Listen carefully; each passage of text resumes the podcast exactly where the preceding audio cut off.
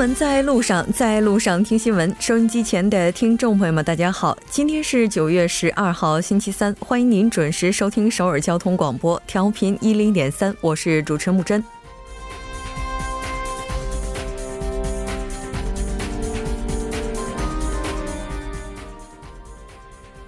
今年二月份以来，韩国新增就业人数连续七个月在十万人以下。不可否认，支柱之一的制造业当中，造船与汽车产业结构调整给整个雇佣带来了巨大的影响。但目前的情况已经很难只用经济结构因素来解释。七月劳动人口仅减少了七万，但岗位却减少了十五万个。经济副总理金东延在今天的记者会上承认，最低时薪给雇佣带来的影响，探讨调节速度，但明年的上调已成定局。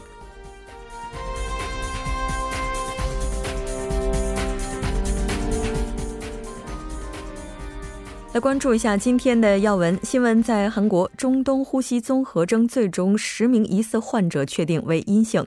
南北韩共同联络办公室拟十四日揭牌。半岛之外，强飓风即将登陆美国。俄称白头盔在续造假化物袭击视频，美国表示无根据。新闻放大镜板块依然邀请专家学者放大探讨新闻热点焦点。那今天我们要讨论的主题是：没有同意就是性侵。每周一到周五晚六点至八点，了解最新动态，锁定调频一零点三新闻在路上。稍后是广告时间，广告过后马上回来。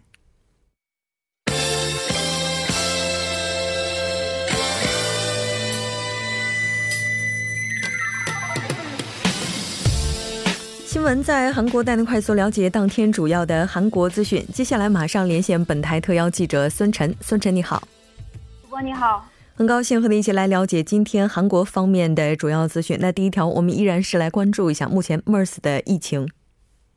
韩国疾病管理本部今日表示，对十名中东呼吸综合征疑似病例的检测结果均呈阴性，目前已被解除隔离。那疾病管理本部本呃表示，这十名疑似病例中，一人与被确认在呃科威特感染 MERS 的韩国人 A 某有密切接触，其余九人有日常接触。但鉴于该病毒的潜伏期为二到十四天，卫生当局将继续实施密切管理，并将确认是否存在其他的接触者。截至前一天晚上，与 A 某乘坐同一班机入境的呃乘客中，还有一名韩国人和三十名外国人无法取得联系。呃，另一方面，统计部呃统计部门呃呃保健部门的统计结果显示，目前共二十一人与 A 某有过密切接触。四百三十五人有过日常接触，其中乘坐 A 某所乘出租车的二十五人中有二十二人接受了检测，另有两人在科威特与 A 某接触后返韩。与 A 某乘坐同一班机的六名韩国乘客中有五人入境。有关部门已对一名密切接触者和四名日常接触者进行了隔离，对另外一名未入境者正在保持监控。呃，另外，据首尔大学医院介绍，患者 A 某七天前入院，当时没有出现缺氧。呃，血压降低等症状，可以保持呃沟正常的沟通与交流。目前状态也较稳定，预计痊愈痊愈的时间还需要一周。另外，除了 A 某之外，从阿联酋迪拜出差后返韩的一位韩国女性，也于前一天中午在机场检疫过程中被怀疑感染 MERS，并立即送医检测，两次检测的结果均呈阴性。嗯，是的，没错。应该说，这次的话，所有的疑似患者他们的最终检查结果为阴性，也是让很多人松了口气。但是，就像您提到的，它的最长潜伏期能够达到十四天，目前依然是有四百多名的一般接触患者，依然是要对他们进行密切的监测。那这条关注到这儿，我们再来看一下下一条消息。下面是有关南北韩共同联络办公室拟十四日揭牌的消息。是的，没错。那当然，这个揭牌仪式也是一波三折。我们先来关注一下最新的进展情况。呃，据韩国统一部消息，开城工业园区内南北韩联络办公室将于本月十四日正式揭牌成立。揭牌仪式将于十四日上午十点三十分举行。韩国统一部长官赵明军。朝鲜祖国和平统一呃统一委员会委员长李善权等南北人士将出席活动，参加人数南北韩各五十到六十人。嗯，是的。那这次在揭牌仪式上会就是安排哪些活动？整个流程是怎样的呢？嗯，这个在呃揭牌仪式上，赵明军和李善权将签署交换关于联办结构与运营的协议书。那在仪式结束后，联办随机启动工作，具体职能包括磋商联络、政府间会谈协商、为民间交流提供支持、建立两地人员往来等。嗯，是的。那这次的话，北韩方的主要管理人员安排情况是否已经公布了呢？呃，这个已经呃公布了。那关于这个韩方呃韩方的负责人是由统一部的次官呃金海成兼任。那至于这个朝方的负责人，根据朝方的通报称。和呃，祖国和平统一委员会副委员长将担任该职。那值得注意的是，这两位副部级的官员起初不会常驻办公室，但每周会召开一次主任会议。那这一级别的首席联络官足以作为有分量的谈判代表开展开展交涉，并亲自转达最高领导人的口信。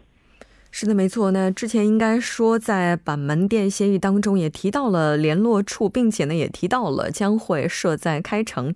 这次呢是选在了工业园区。那未来的话，这个办公室它将在哪些方面去发挥作用呢？南北韩联络办公室，呃，是历史上第一个通盘协商南北关系的一个常设机制。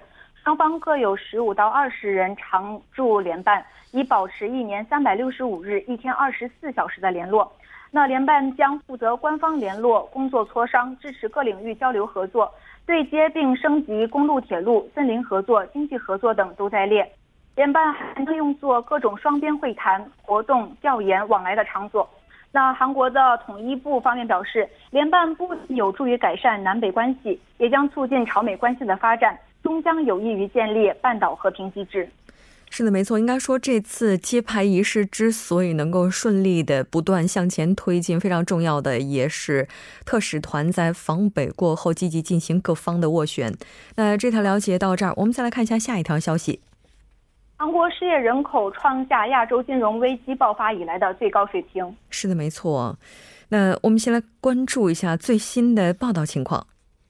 呃，近期韩国的就业形势可以说是日期的呃日趋的严峻，新增就业人口连续两个月低于一万人，失业人口则创下亚洲金融危机爆发以来的最高水平。嗯，是的，没错。我们先来关注一下统计厅发布的最新数据。呃，根据韩国统一统计厅今天发布的一份数据显示，八月韩国就业人口为两千六百九十点七万人，同比仅增仅增加三千人。那八月，韩国新增就业人口创金融危机爆发时的二零一零年一月以来的最低水平，连续七个月不足十万人。失业人数同比增加十三点四万人，达一百一十三点三万人，连续八个月超过一百万人。这是韩国失业人数创下历史的第二高纪录，仅次于金融危机爆发时的一九九九年。那失业率为百分之四，同比增上增呃上升了零点四个百分点，就业率为六十点九百分之六十呃六十点九，同比是下滑了零点三个百分点。是的，没错。那其实我们在今天开场的时候也提到了，金东延韩国经济副总理呢也表示，最低时薪的上调确实给雇佣带来了影响。那从这个行业上来看的话，应该也是能够直接体现出来的。呃，是的，这个从行业来看呢。制造业就业呃人数减少了十点五万人，批发及零售业减少了十二点三万人，住宿及餐饮业减少了七点九万人。统计厅方面分析称，汽车造船行业被视为创造呃这个较多就业岗位的行业，但目前这些行业持续的不景气，且对批发零售业等其他行业带来了负面影响，这可能是韩国就业人数减少的主要原因。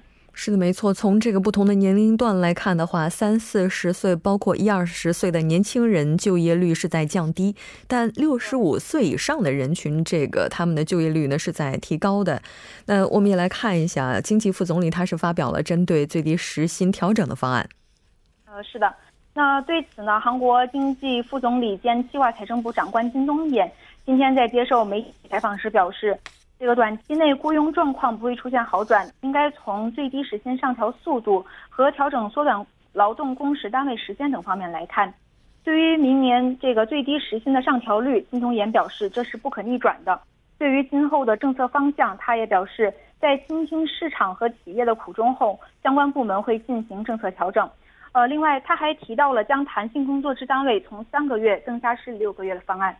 是的，没错。那时间的关系，关于房产方面新政策的这条，我们就不再介绍了。非常感谢孙晨记者带来今天的这一期节目，我们下期再见。再见。接下来关注一下这一时段的路况、交通以及天气信息。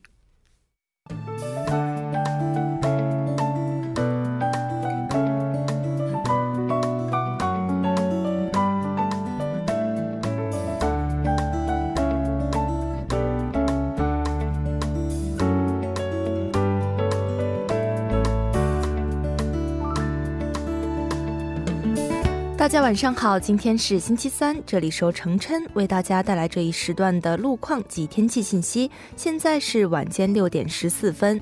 我们先来关注一则交通临时管制的通告，在良才大路艺苑地下车道的双方向呢，正最近几天正在进行路面清洁的作业。从九月九号至九月十二号，每天晚间十点至次日的凌晨六点这一时段呢，单方向的三个车道中的一个车道将会进行部分的交通管制，还望该时段途经的车主们参考相应路段，提前选择其他路线。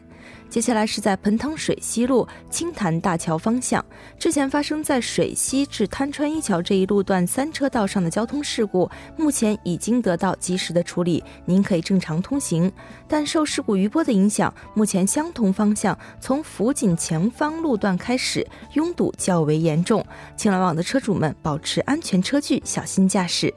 好的，我们来关注天气。今明两天，中西部内陆地区的最高气温普遍在二十五到三十度之间，天气比较舒适。从明天开始，一场秋雨将会抵达韩国济州岛和南部地区，对内陆地区呢并无影响。我们先来关注一下首尔市未来二十四小时的天气预报。今天夜间至明天凌晨多云转晴，最低气温十九度；明天白天多云转晴。最高气温二十九度。好的，以上就是这一时段的天气与路况信息。我们稍后再见。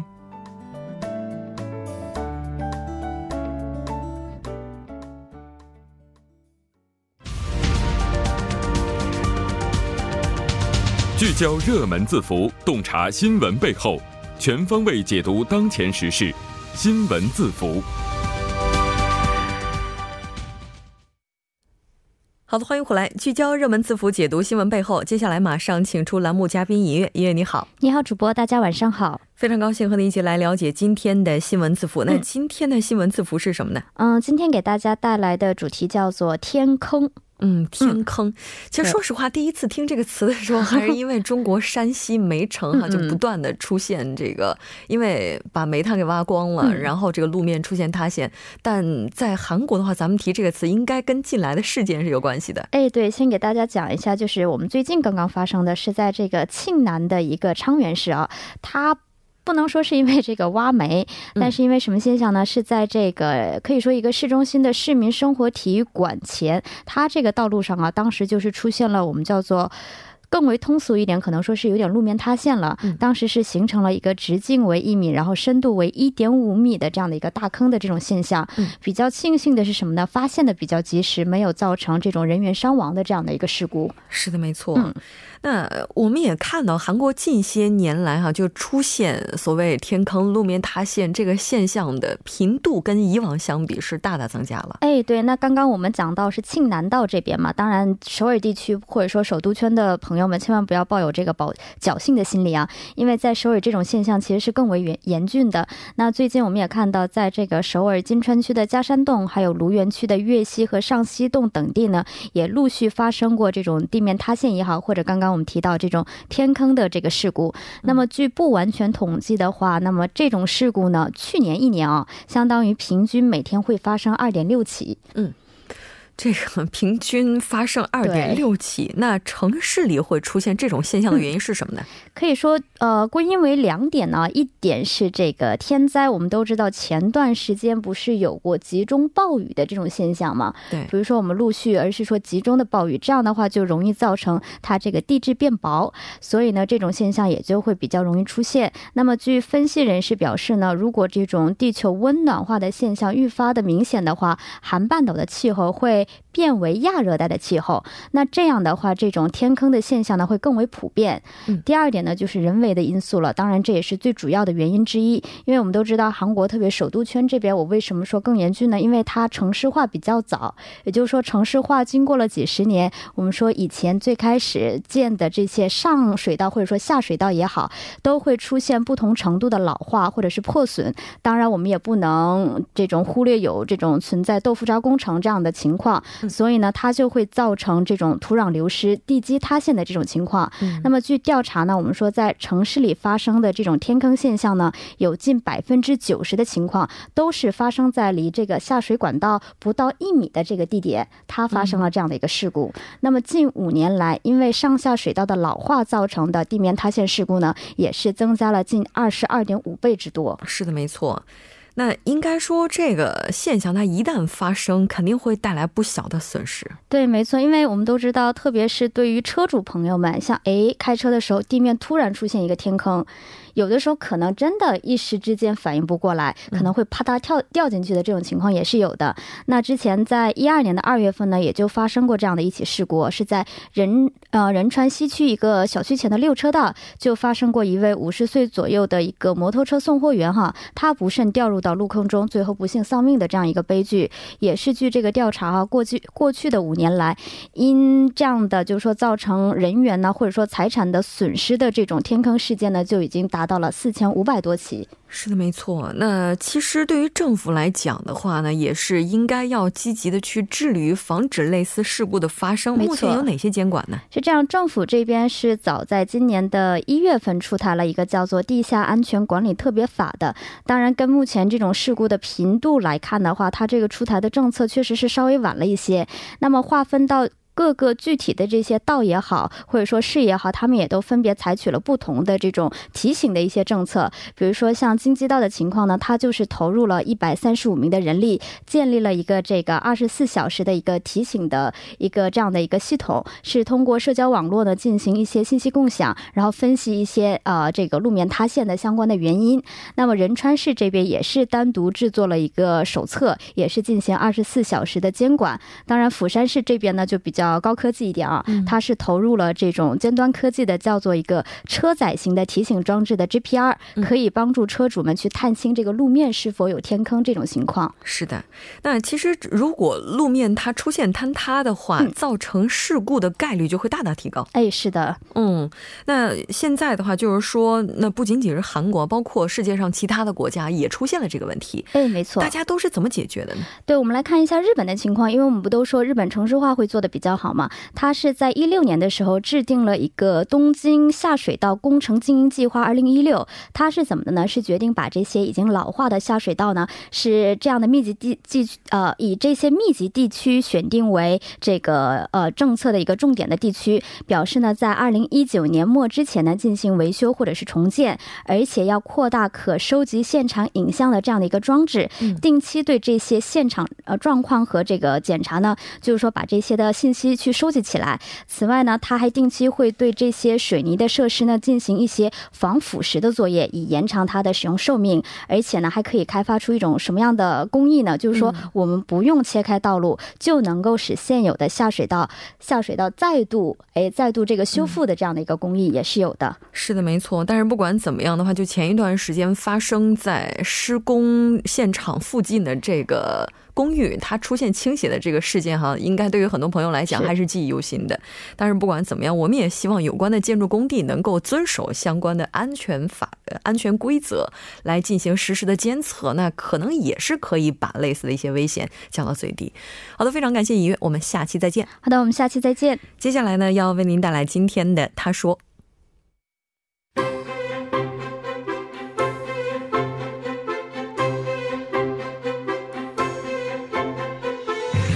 新闻在路上，在路上听新闻。您的点赞，您的回馈，是对我们最大的鼓励与支持。参与节目，您可以发送短信到井号幺零幺三，每条短信会收取您五十韩元的通信费用。另外，您也可以登录 TBS 官网三 w 点 tbs 点 s o u r 点 kr 给我们留言。当然，在 Instagram 搜索 TBS C News 也可以参与互动。新闻在路上，期待您的参与。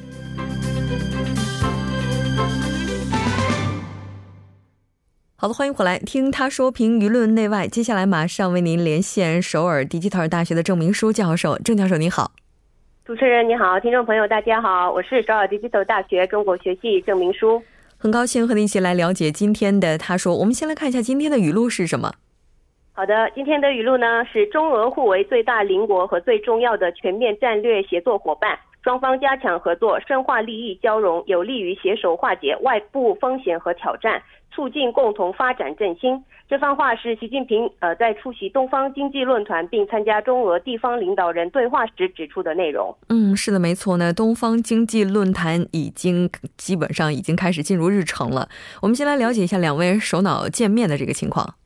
好的，这个我们我先来简单介绍一下东方经济论坛，这英文简称 EEF，是俄罗斯为了扩大远东地区开放程度，吸引外国资本注入呃召开的国际会议。第一届东方经济论坛在二零一五年九月三日到五日在俄罗斯。弗拉迪沃斯托克举行。那么，二零一五年起呢，每年九月在弗拉迪沃斯托克举行。今年的东方经济论坛是第四届，主要谈论经济开发合作、外交安保等内容。今年的论坛主题是扩大远东地区的境界。九月十一十一日举行，为期三天。嗯，是的。